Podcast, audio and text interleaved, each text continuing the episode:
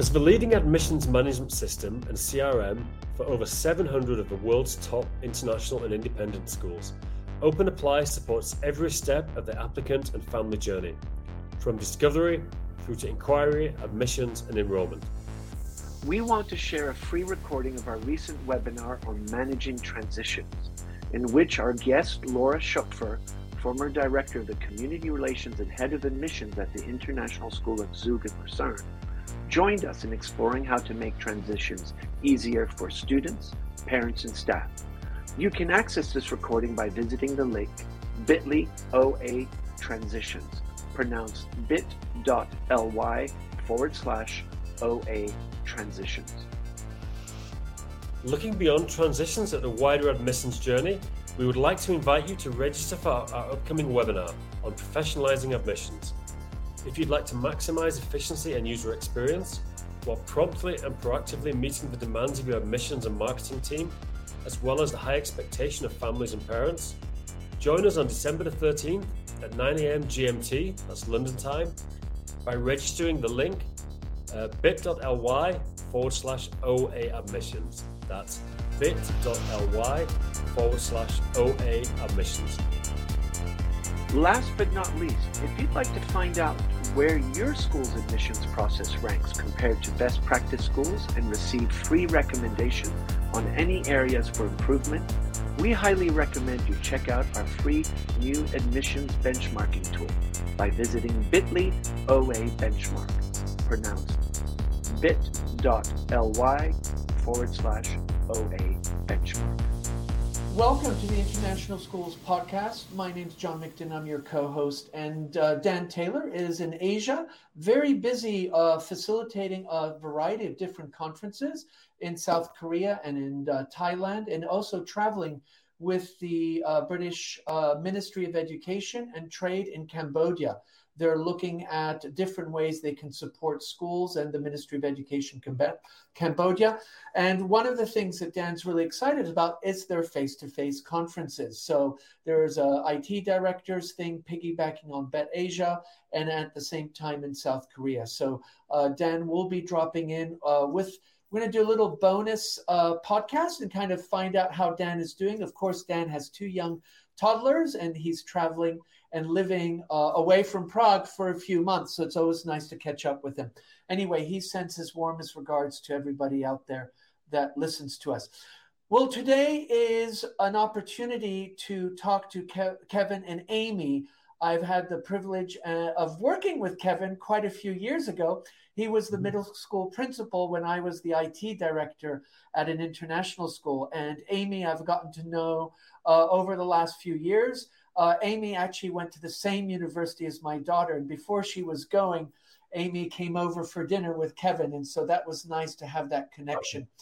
Kevin and Amy have been really busy, and maybe you see them on social media, on LinkedIn, on Twitter, uh, with Mindwell Education. And they have been supporting schools, organizations, individuals, teachers with mindfulness. And it's just been fascinating to see how they're engaging with that and how they're supporting schools and they've been busy traveling. But as we're going to find out, things kind of have changed because, of course, the pandemic brought new dimensions and new creative uh, challenges. So we'll talk about that.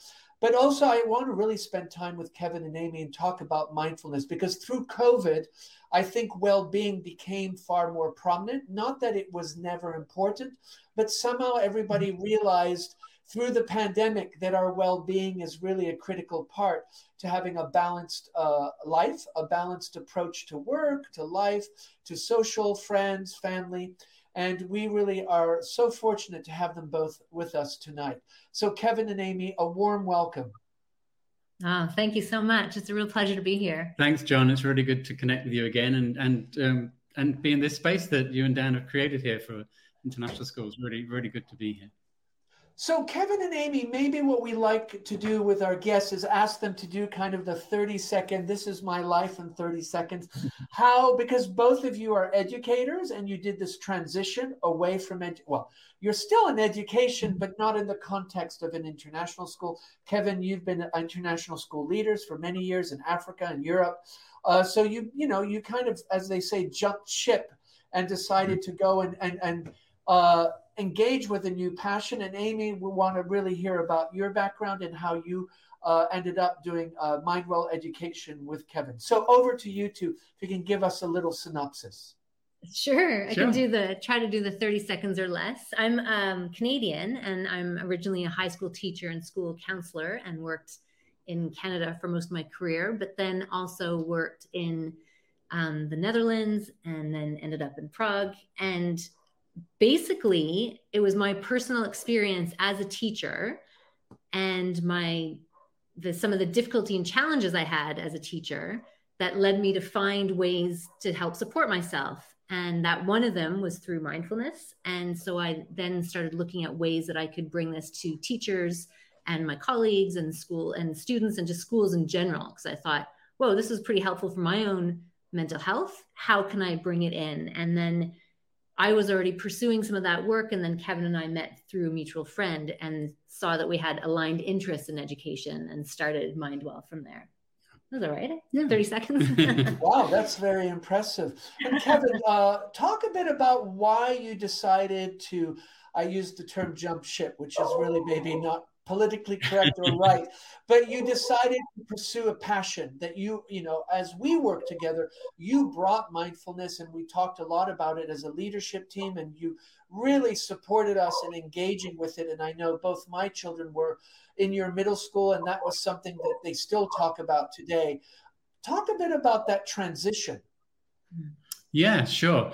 Um, well, I would say really first off that I was not in teaching until my early 30s. So I, I had another career before that, but always working with young people and always in the area of social emotional development and counseling and that kind of area as a social worker. And, you know, in school, it's always been as, as principal, I somehow always ended up, as well as administration and teaching in the areas of dealing more directly with social and emotional aspects of learning. And in a way similar to Amy, I went through, a, you know, a, a difficult time there. Uh, we are just talking about a colleague, weren't we, who had um, difficulties in their family life and, and parents, and that happened to me all in one time. Everything came together, so that I went through a very difficult period. And in my 20s, when I went out to India, I'd been introduced to meditation and, and had used it and tried it out.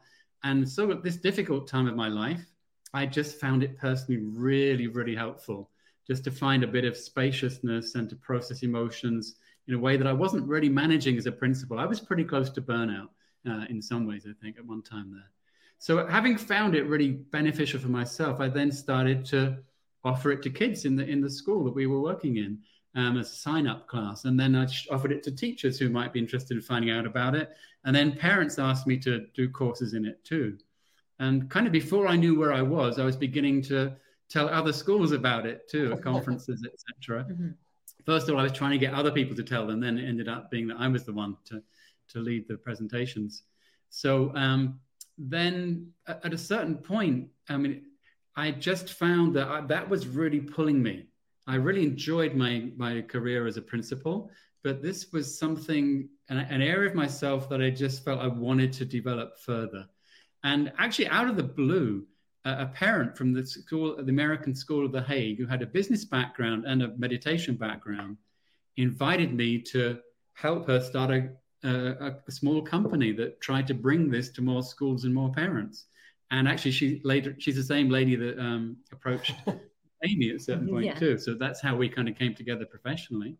But um, yeah, I at certain point I'd made that decision. You know, I'm, this is where my heart is pulling me, mm-hmm. is to work with more schools, work with adults in different contexts, and trying to bring this area greater attention. And when I first started it in Prague, there really wasn't anybody doing it. I looked all around the mm-hmm. world trying to find other people in international schools. I found one colleague in, in Delhi who was doing something similar at that time. There were That's others, so but I didn't find them. That's interesting that there were so few. So you know, mindfulness. You know, there are everybody has a, a, perception. Things jump in images impressions emotions. And i think there's a lot of misunderstanding. And and you know i know one of the creative tensions when you were bringing this about there was this thinking that it was a tie to buddhism and religion were we pushing it you know is there a religion being pushed? Is there a spirituality? And, and you hmm. know, a lot of people found it difficult to really harness its meaning and what it was. Could you maybe kind of tell us, you know, let's take all those trappings away and what, you know, mm. mindfulness, what is it? Yeah. yeah. All right. Well, what I would say just within that context is that our focus primarily is actually on well being. And we call it awareness based well being because it has a mindfulness element to it.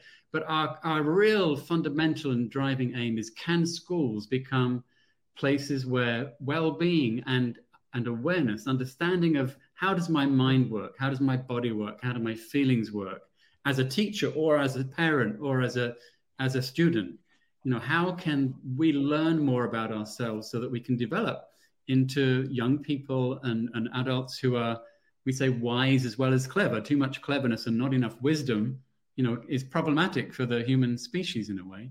So when we're looking at balance, you mentioned that word balance. When we're looking at balance, we're thinking about physical health and well-being, mental health and well-being, social emotional health and well-being. And we really feel that schools can play a major part in conjunction with parents to help promote well-being in this way. And our particular skills have been actually in using mindful awareness to in our own lives and then introducing it to teachers and students in ways that can support their mental health and their well-being too. But not to say that mindfulness is the answer to everything. I think that's one misconception of, you know, once you it isn't a wonderful tool to develop in yourself, but it's not some amazing pill that solves all the world's problems.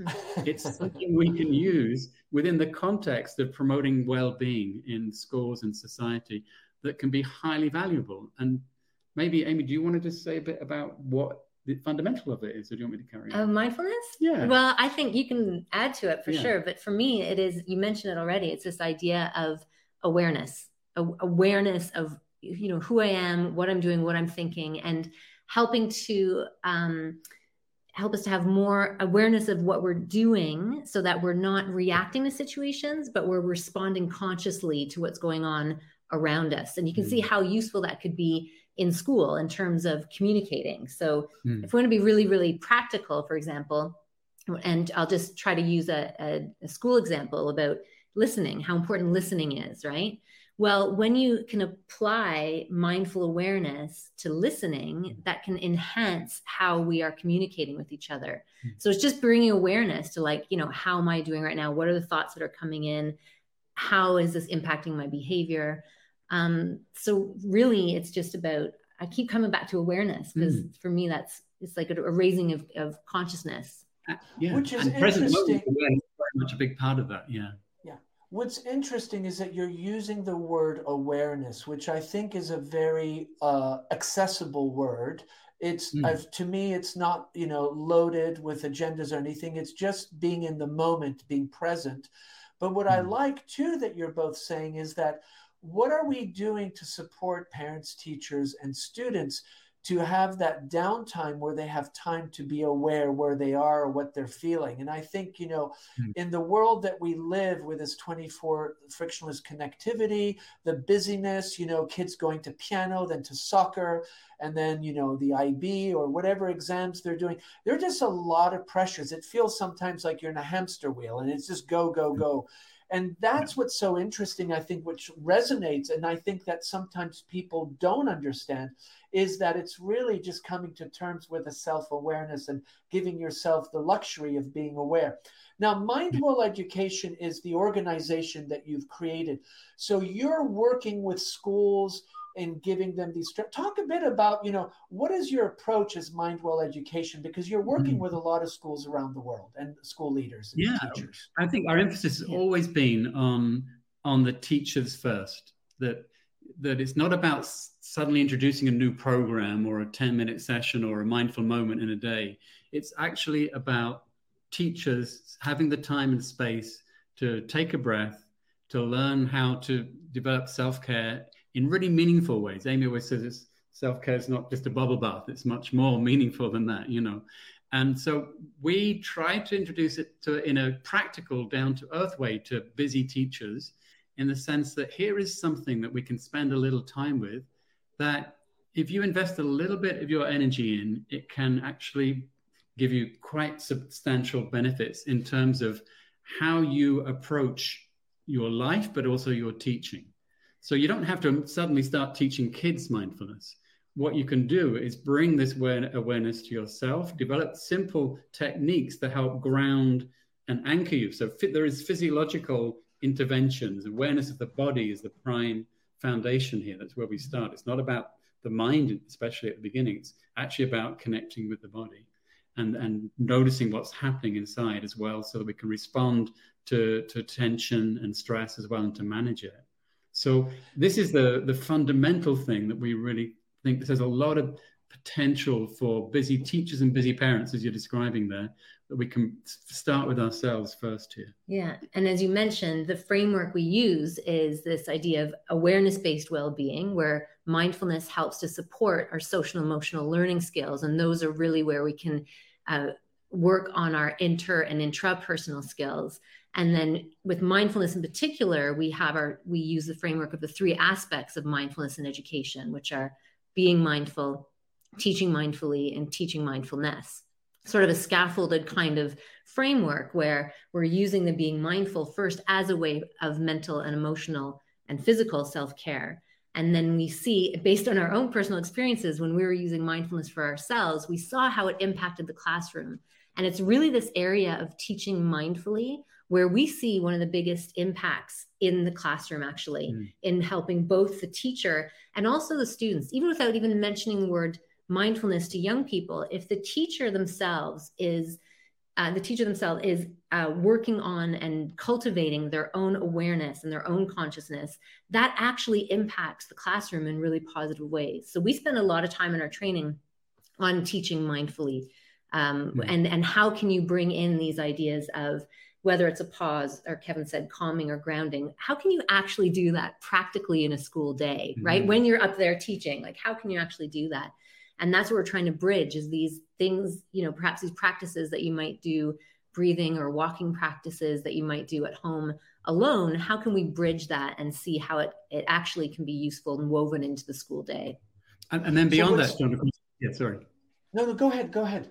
Please oh, just to say that it's not that we don't teach the teaching of mindfulness for students as well. We do, but we focus especially on, first of all, using it in our own lives and that way that impacts the way that we work and teach.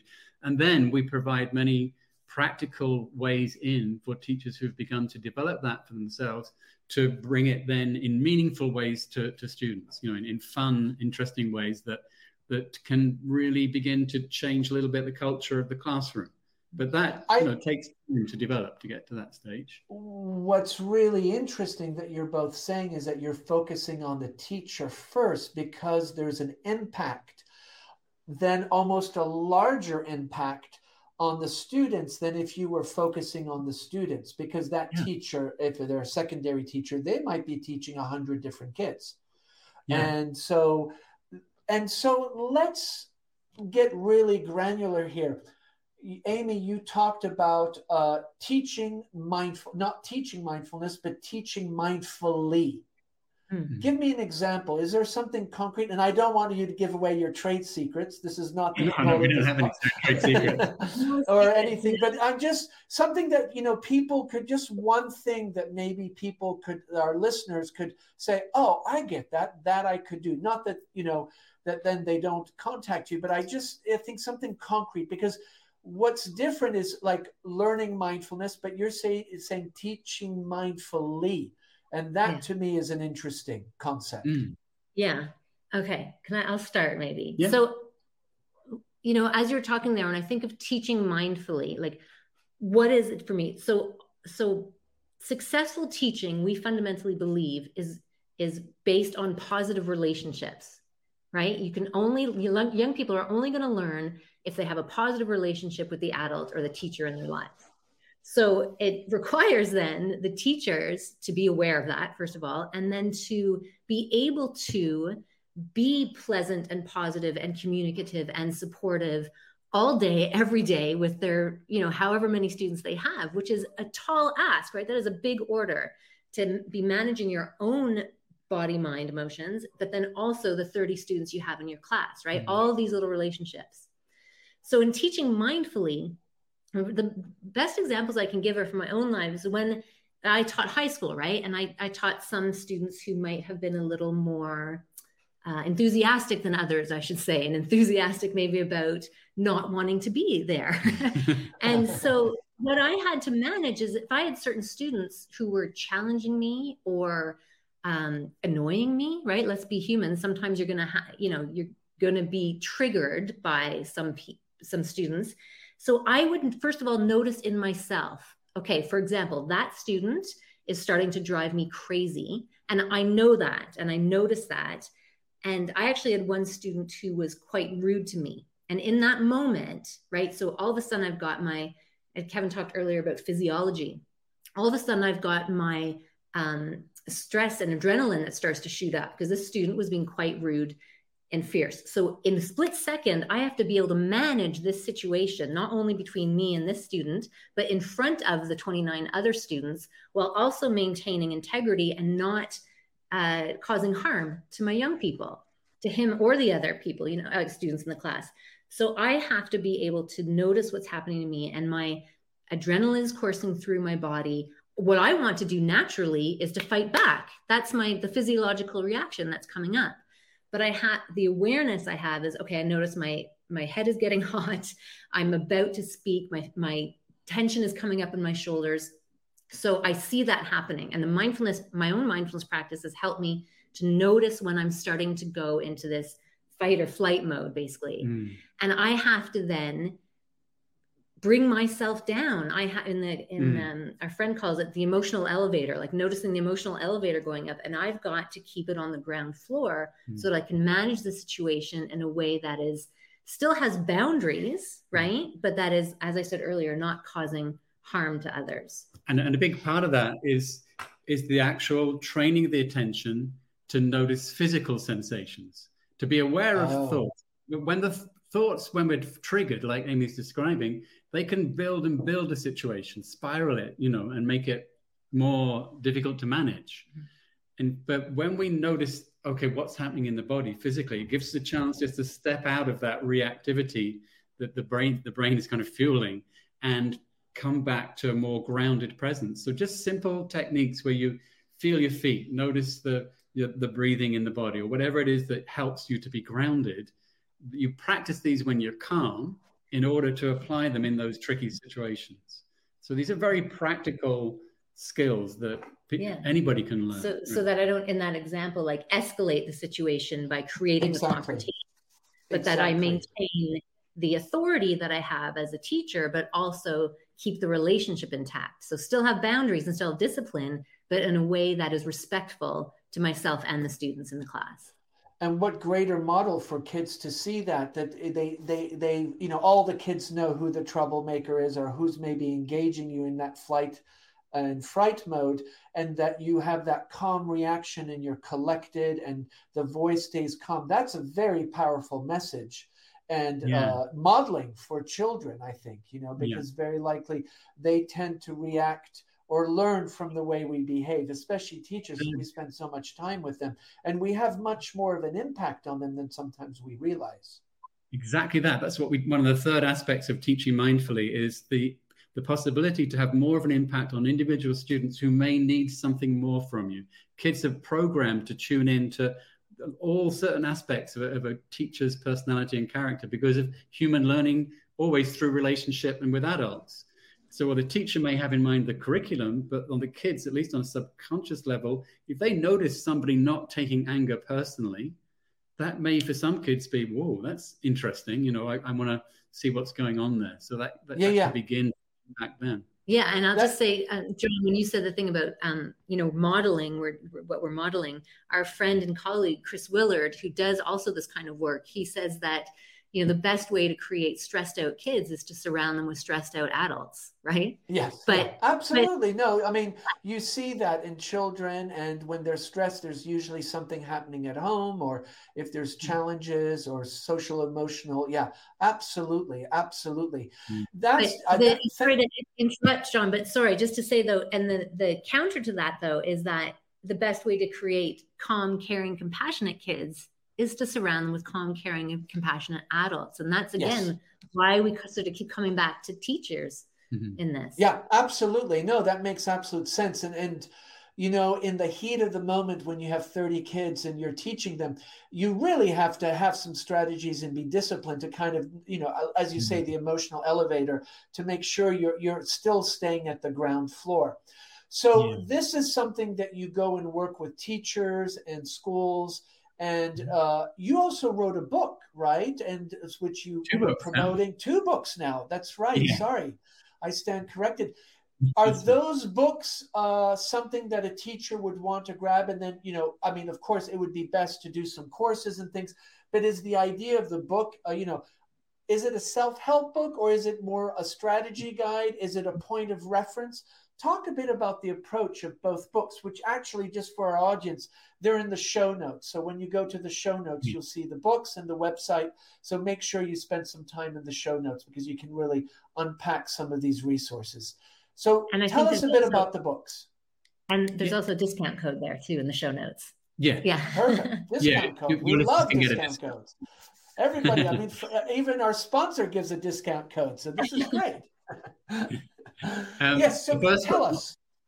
Yeah, mindful teacher, mindful school is really along some of the, the lines of this discussion we've been having so far. It's a way of introducing teachers to this area, putting it in a in a grounded kind of practical context you know, dealing with issues of is this Buddhism? You know, that was a great question you brought up from the beginning. Some of this stuff is drawn from Buddhist traditions because the psychology of Buddhism has been so developed over centuries in learning how to not be overreactive and learning to understand how does my mind work. Mm-hmm. Um, but it's not Buddhism. It's not a religion. It's just good psychology that's been scientifically verified. That's where we're we're drawing this from. And, and so it's very accessible for schools in the way. So the, the first book really makes that point and, and sets out the broad picture of how this can be used and, and our approach to bringing it to schools in different contexts around the world. Can I add something from the first book too? Yeah. And there's also included in that is also a section on mindfulness-based social emotional learning, which which really looks at this connection of SEL and mindfulness yeah. that we did. And there's also a few exercises in there as well that you can do, like that listening thing I mentioned. We have a whole yeah.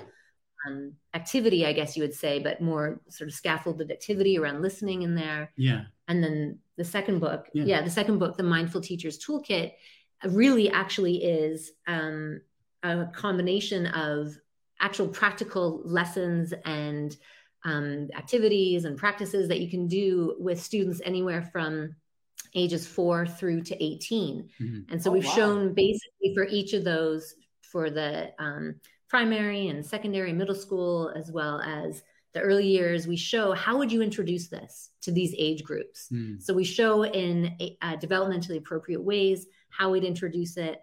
And then more than that, what we have is really we look at the the intro and conclusion is we're situating this and we give in in the context of the wider world like why are we doing this right it's not mm-hmm. just a list of lesson plans although there's some quite good ones in there if mm-hmm. i do say so myself if you're interested in bringing this to your students but why are we doing this what's the point why why do we have these activities what's it all about yeah so really the first the first book and the second book when they're combined is those three aspects of mindfulness in nice. education the being mindful teaching mindfully and teaching mindfulness mm-hmm. in the three books yeah. Excellent. Two books. Sorry, there's only two. Maybe, two maybe there's supposed to be a third.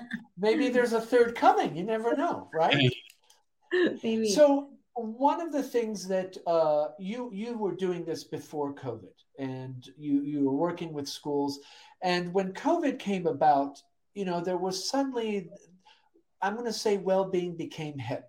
And, and not in a I, maybe that's the wrong term but suddenly everybody's talking about well-being especially mm. because people were isolated they were online at home and a lot of things start coming out. Very likely a lot of these social emotional issues were underlying already there but maybe covid kind of accentuated them or amplified them did you notice yourself you know prior and then during COVID. Did you see that development or are you noticing something? Because I think everybody thought, oh, COVID brought about well being. But I, I know, mm. and you mentioned a previous mm. uh, guest that we had on was saying, no, hold on, this has been going on for a long time.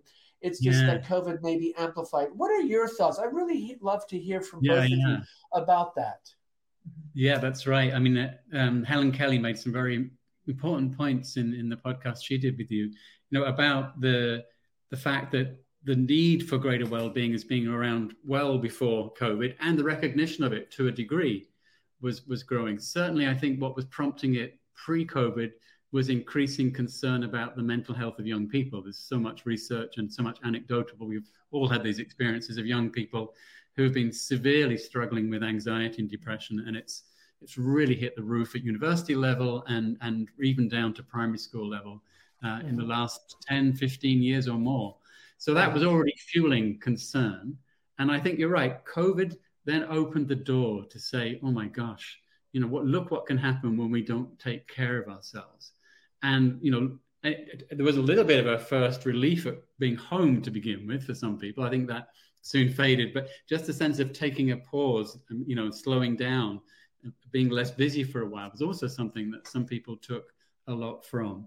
So the the fact is that it's opened up a door i feel I, and in some countries now we do a lot of work with different we're working with some um, uh, psychologists from south america recently in a peace foundation and like they were saying for example in mexico uh, now it's expected that well-being and social emotional learning are taught in the school oh interesting but what is happening is that there's not necessarily a great deal of understanding of of really practical and powerful ways to do that teaching.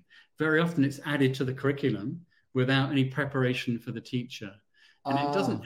Mindfulness, it can be social, emotional aspects of learning. But the same thing applies. If you want to help kids become more social, emotionally aware and mature, then you have to touch into that for yourself mm. to begin with. So you have to, first of all, be practicing a little bit with your own social emotional capacities be on that journey and then bring it into how you are and then begin to bring it uh, in a mindful way to, to young people that makes sense for them. So I think that makes the connection to that makes the con- connection to this idea of teaching mindfully because you mm-hmm, yes. really emphasize that. And kevin it sounds like that the you know what you're sharing in this anecdote is that the focus was not enough on the teachers first. Yeah.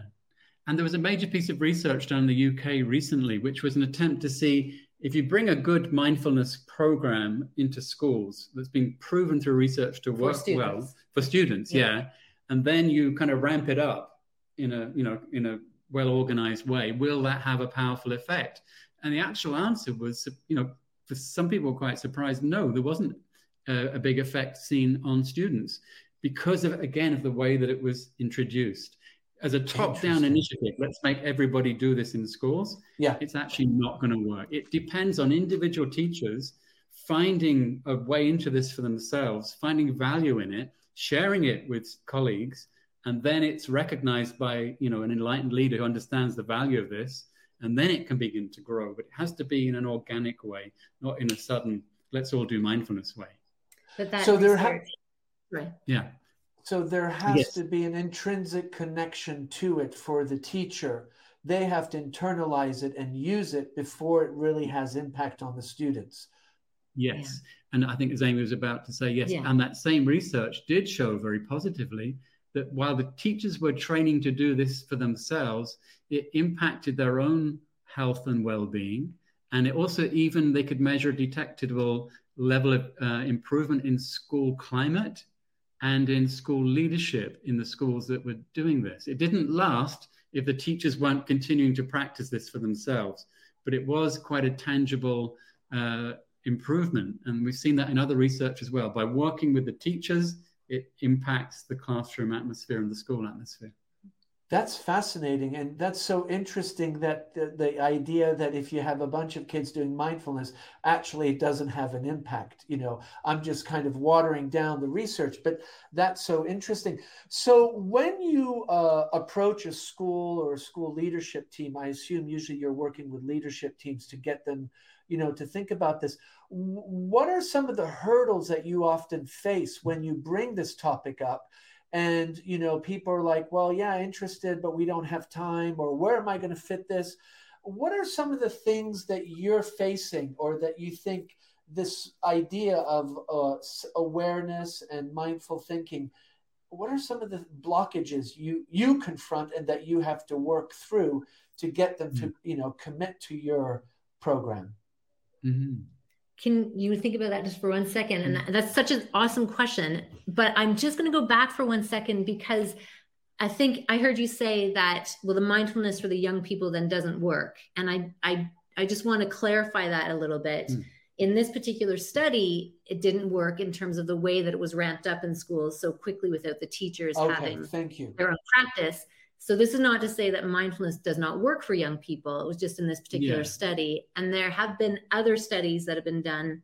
And we could also link some of the research to the for the that viewers and the listeners. Yeah. yeah. But that where it does have a measurable impact when, for example, I'm thinking of the study, the Harvard-based study with the middle mm. schoolers, that when they're these middle schoolers were practicing mindfulness for a, um, eight week period, and that there were measurable aspects about their attention being more focused and about um, self-compassion. self-compassion and that kind of stuff. So. Yeah.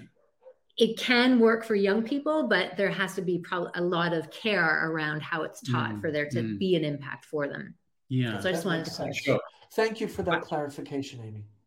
I think one of the biggest things that again similar to Helen Helen Kelly was was making that point. This isn't about little tiny changes in the curriculum. I mean, yes, so there's a program we can suggest people bring in and how to bring it in, and it is a beginning. but we're really talking about bringing greater awareness to the systemic areas of school life as well. You know, what's happening in a school that prevents children developing into mature, balanced beings? what, what is not helping the well-being of the school community in general? This is a much bigger question. And we're talking, when we talk about awareness, we're talking about, yes, we start with self awareness, but then we're bringing it into relationship with others, understanding people that we know and people that we don't know from other cultures and other places, and then understanding the environment, the world we live in, the systems in which we operate bringing awareness to those areas. That's all very much a part of this. So I think one problem with um, leadership when they first hear of this is to think, oh, you're going to give us a program that will make our kids or our teachers more mindful. Yeah, kind of, but that's not exactly what we're saying here. It's getting the, the, the bigger concept in that let's begin to look through a lens of well-being. If when leaders do see this, it's very powerful, I feel looking through what I say, like the lens of well-being, means understanding that well-being is key and central, and actually can be a natural and legitimate core of the job of schools. If you see it alongside academic achievement, which is also, of course, important, that the well-being of of, uh, of our young people that we're helping develop is actually key to how they're going to live their lives. So, in that sense, we're talking about schools becoming more centers for human development, not just for academic achievement. So, bringing in social emotional aspects of learning, bringing in mindful awareness where the subjective experience of the learner is already a radical change from just studying the objective world. These, you know, these are subtle but powerful changes that when leaders really begin to get it, they that can take them a long way in, in, in beginning to see how they can open up learning in their school.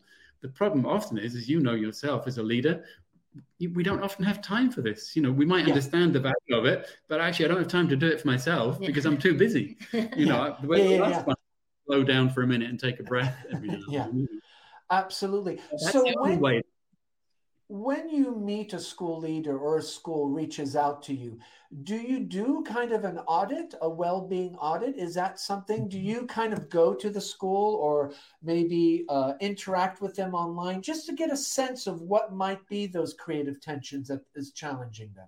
Yeah, exactly. And these days, there's so many well-developed surveys in this area. I mean, we've done our own, but now I think we're finding there's international uh, organizations that do this specifically really well too but we yes very often we will start with the students and we'll have um, panels of, of students and sit with them especially older ones but it depends how you structure it for younger ones too and ask them directly about well-being in this environment you know sometimes for example students have told us yeah there's a lot of my friends who have uh, mental health problems um, but they never go to the counselor about it and we say okay so why is that well, the counselors used to do personal counseling, but these days they only do um, career counseling, college counseling. Uh, yeah, and yeah, the yeah. same person that is going to write my reference paper for me for going to college is the person I'm supposed to tell that actually I'm not feeling very well at the moment. And so there's a barrier. So for that was an immediate recommendation to the school: create some, you know, some little boundaries for kids so that they know these people they can go to at certain times for their own mental health. So starting with that surveying of students and teachers and parents uh, that's a really fundamental approach. Yeah, and knowing the context of the school that's inviting us, like getting to know them and their needs, and why you know why are they asking us in? What what is it about the school or their teachers or students that you know is is um, resulting in them giving us a call? Like so, it really is very context specific about what's going on in the schools. Yeah. Yeah. Have and, you and noticed? have you noticed so you talk to students and teachers are and you work not only in international schools you work with organizations you're talking about this peace organization in south america have you noticed schools, a, yeah, from countries yes a pattern? Is there are you noticing a pattern in international schools with teachers and students that's maybe not cultural but cross international? Is there a, a, message that's coming out? Is there a pattern of what kids and teachers are saying that you're noticing or have noticed? In, in terms of you mean in terms of um, stress levels and well-being. well-being you know as as which what i loved was that anecdote of the student saying well i did not want to go and talk to the counselor because they have to write my reference for warwick university and i'm feeling depressed and blah blah blah and they're like mm. no i don't want them to know that so what mm. are the students and teachers telling you when you do these kind of well-being audits or just you know compass yeah. points i think absolutely if i can speak from the teacher point of view whatever teachers we're engaging with around the world in whatever kind of school it is in general in education they are very stressed out overworked burnt out and and lots of them are leaving the profession and that is common mm. uh, i find that um, because I, I, for so many reasons but because of the social relate social aspect of teaching. As i was mentioning earlier the idea of being in relationship with 30 plus students a day and all your colleagues requires something very profound. It's a caring profession right? The the teaching is a caring profession. Mm. so that um, stress and burden that's on a teacher when what they want to do and why they got into teaching is because they want the relationships with the young people and they they they most teachers we meet feel like they have a vocation like i'm here to do something really important. This is who i am. But all the other things get in the way mm. of the actual relationship with the young people the you know the curriculum requirements the marking requirements the evaluations assessments the all the extra things that take away from the fundamental connection of heart to heart connection when you're teaching is impacting their ability to do the job they want to do and that is causing them stress. Mm. One thing, one aspect yeah. of it, I would say. Yeah. But then, do you want to say the parent thing that's common? That when we see parents and ask parent, no, go ahead. I don't know what you're talking about. Oh yeah, you have to tell me, about. and I'm going to tell it. I just wanted to say one of like when we go into schools around the world, um, uh, one thing that we do often with teachers and parents mm. is we will, you know, we do an introduction about you know schools and the wider world and why we're doing this work but then we also ask this idea of like look what do we really want right yeah, that's exactly. one now, you do yeah. it you do it like yeah exactly I mean, we, we we we say imagine you imagine a child bring a child to mind and maybe people even listening could do this mm. right now you know mm. it can be a child of your own if you have one or it could be a uh, a child that you teach it could be a relative but just you know get the clear image in your head of, of, of a child so we let that come to our mind's eye for a moment. This is not a mindfulness activity, this is just a reflection. And then, with that image clearly in your mind, just see what comes up for you when I ask you, What do you want for this child? What do you want for this child?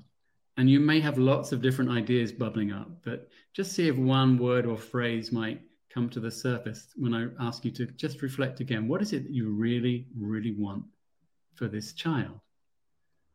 and so people's ideas come up. Do you, John, do you have a what? What is the one thing that would come to the top of your mind if you're thinking what you really want on a deep level for your children? To be happy. Yeah, yeah, yeah. absolutely. So happiness, safety, security, uh, success can be something Confidence. as well. Confidence. Uh, to to have love, to have good relationships, yeah. to really be themselves. So wherever we go, Chinese parents, uh, rich area, poor area, different cultures, different countries, almost the same list comes up. Nobody says, really? I Yeah, want my yeah. child to go to Harvard. I mean, they tell teachers that every day, but when you ask people on a level, what is it we want for our children? We're all agreed these deeper qualities that we really want for our kids. And I think some schools do a really good job in their mission statements of getting, you know, those things, some of those things in there. But then is the day-to-day experience of the kids getting closer and closer to helping bring those things alive for children. Yeah, yeah, yeah, yeah. we want for our children. So coming back to that, you know, what is the purpose of school? Why are we here? I know there's a lot of external demands, things that we can't change sometimes, but actually, what is it we're doing here? Why are we spending this time together? How can we make it more meaningful? What can we let go of, as well as you know, what do we take on? Those are really key fundamental questions, and you know, it's it's not to say and that's another misconception that we're going to teach your teachers in the school how to take care of themselves so they can do a better job in impossible situations Yeah. where systemic Yeah. pressures Right. It isn't that. It is we do teach self-management skills so you can function Stress more effectively. Yeah. But yeah, but actually once you get that awareness building, you also start to say, well, why am I so stressed? Where is that coming from? Where can we reduce stress and for myself or the kids? You know, it builds a greater awareness and a questioning. And that's what we really want is collaboratively school leaders and parents and teachers and kids questioning, you know, what can help me be well in the world at school and at home? And how can we take practical steps to get there? Fantastic. And that's just so interesting that you have this anecdote. You've been to multiple different cultures and different places. And when you really give the invite parents to reflect and think deeply, they're all coming out, and that Harvard and whatever Oxford don't come up because often that's the narrative that teachers hear, you know, or you have the mm-hmm. kindergarten parent says, What are you going to do to get my kid to Harvard? And that's just fascinating. So hmm. you you know naturally you have to go and sell this, right? You mind mindful education is people are not they might be knocking on your door, but I, I imagine that there's some capacity. How how are you trying to get people hooked on this idea? Because it's very compelling. I've just spent you know 40 minutes with you and I'm kind of sold, but not mm-hmm. everybody has 40 minutes and this mm-hmm. dedicated time what are some of the strategies that you're trying to get people to understand so you get that engagement Mm. Well, well, the two books is a you know is a good thing because people can just pick them up and see you know what, what we're about, what we're thinking, and then we started to run um, online courses um, for educators. We do we do things like educator retreats where it's a workshop weekend uh, and so it's an introductory kind of thing. But for people who begin to notice this is something they'd like to find out a lot more about, the courses that we're doing online are really beginning to open up that space for people. And our intention is to actually start to make them um, available uh, as videos as well. No, I mean, we still want that contact with people, but because finding the time for teachers is so difficult, we, you know, our, our courses at the moment are 36 hours long, spread over three weekends over three months. But what we'd love is for people to access them in different ways so that we get them a good recording of it, and then we have some live sessions with groups in between. That's that's our preferred way to actually bring it to people. I think. Yeah, I think because when we're able to spend time with teachers, that is can be really rich. That Mm. that community we have on a training is is is really rich because of the sharing that we do, and we're setting up conditions where teachers can share and practice together and create that community. And it's it's in that where a lot of the learning happens, Mm. and also I think part of our success has come from the fact that we're teachers ourselves. I think when a lot of like experts come into the school, Mm. they're, you know, sometimes they're not educators themselves. And because we're educators, because we're speaking from our own personal experience, I think that authenticity has allowed um, for our work to be successful. And then a lot of times it's word of mouth. Um, yeah. But I would say one thing I want to say on the books that you mentioned. Sometimes what schools have done is they've done book clubs with our books, especially oh, the first nice. so that if some teachers are kind of interested, like what's this about, then a few interested teachers will do a book club mm. on that mindful teacher mindful school yeah. book and that kind of piques the interest a little bit yeah and then because like the book's been translated the first one was, was already in german then there's there's a few organizations in germany and switzerland who are providing this kind of experience for teachers mm-hmm. who then get us to teach on their courses and now the books yeah. are about to be translated into chinese and japanese as well so and oh, polish fantastic. so in that way, we, we, we've been doing quite a bit of work in China, and Japan was now going to pick up as well when the book comes out later this year, too. So, one thing we got to chat about just before we start recording was we were talking about. Uh, you know, you were traveling a lot, going to schools, you know, globetrotting and, and really engaging with different schools, but physically being there. And then you had to kind of switch to the online. Mm. Do you find after that experience now you're kind of combining both? Do you think that online experience kind of amplified this idea? Because what you're saying about you have the videos and then the courses and then the physical presence, that sounds more like a hybrid package. Yeah. did COVID kind of was that the silver lining maybe in some ways?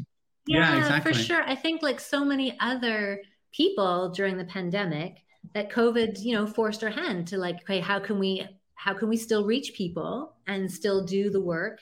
And we were really pleasantly surprised mm. that, you know, we had to do some um, maneuvering and really thinking about how can we deliver this online, like like so many other people. But and it worked. Being able to create these even retreat spaces yeah. or um, you know meaningful spaces where you're doing mindfulness practice together and sharing and dialoguing in a meaningful way mm. that we could do it in their little Zoom boxes, you know, but was, it, it, it, did work. It was the biggest surprise in a sense how well that could work. I mean, it's still still better to be on a, in a in a building together with people in, in, in many yeah, ways. Yeah. Naturally. But the fact we could have people from all around the world. Yeah.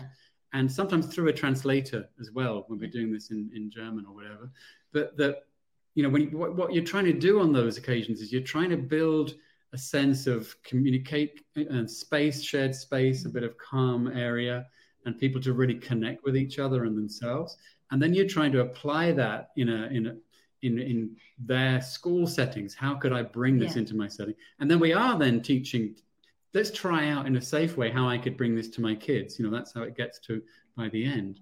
So what was surprising that all that could still be felt as a rich, rewarding experience to mm-hmm. people, even through Zoom. Yeah and that's what's interesting is that you say you use the word felt you know they could feel that experience which often doesn't you know you think oh well zoom there's no feelings. But having done a lot of zooms mm. with nancy and the loft we definitely i mean there was a community and people were hungry if you know you structured it in a way where people could share and be open and you know kind of show their vulnerabilities sometimes in, in a safe space. And you often bring that word safe space do you think that's also important in the physical space uh, that schools create those safe spaces? Yeah, I think that's key thing. I think we had a teacher from Turkey just last weekend telling us that in her school they have an area for teachers, which is I forget exactly what they call it, but nobody else can. Oh, yeah. You can't bug me. It's like a no bug area, bug free zone. Nobody can bug me when I'm actually in in this area. So nice. that can be really. That, oh wow, so, how interesting! Physical, you know, the, the peace area, the, co- the calm corner. corner for kids is now quite tried and trusted in helping to build conflict resolution strategies, self calming strategies that our kids need to learn more and more with the, you know the amount of time we spend on screens. We're, we're sometimes losing that ability to self-soothe and self-regulate. So kids can learn those and apply them in a in a physical and, and space like I'm that. sorry. And i would add too that you know even if you've got a dedicated space for teachers or a dedicated space in your classroom for that calm corner or peace corner Kevin was talking about, we also believe that the classroom itself, mm-hmm. the school itself, that is that is the safe space. And it comes down to again, and coming back to the point from earlier, but the relationship we're creating with our young people. Why are they here? Is going to school exciting for them? We we drove by this morning, some kids getting on a school bus, and you know, we have no idea what's going on in their lives, right? But we saw one young guy with his backpack on, maybe like seven years old, and he's like hunched over and slowly shuffling towards the bus. And we were like, oh, that poor guy doesn't feel like going to school, you know? And wouldn't it be wonderful if wouldn't it be wonderful if kids are clamoring to get on the school bus? Like, oh, I want to go. And and that is up to the adults to be able to create that space, atmosphere, school culture, climate of comfort and safety and in excitement and part of that and, is through embodiment you know when yeah. that's what we you know when we can bring literally our embodiment our sense of being physically present in the room when we can you know that that seems to have a calming effect on the human mind as well you know and give you a little bit more time and space that's also been shown in some of the research programs on teachers too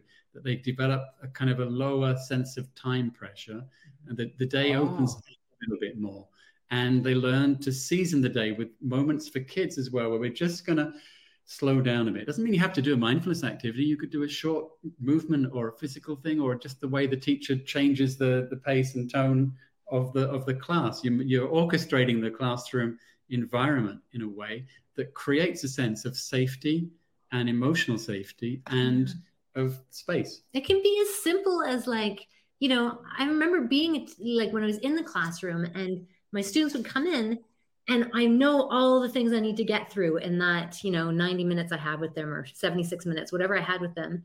And it's so much, but I learned to just like let that go for a minute and let my students arrive physically and emotionally, like arrive to the class. They've just come from like AP biology or something or whatever, you know, just come in and take those few minutes to be human with them. It sounds so like common sense, but we can get lost as teachers in like covering the curriculum, getting ready them ready for the test, got to get this organized.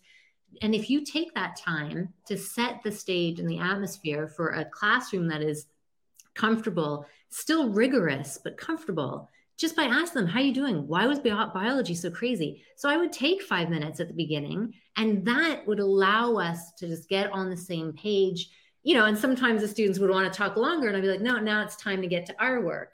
But there's a moment of recognition, of recognition of like, you're a busy human, I'm a busy human. Let's stop for a second.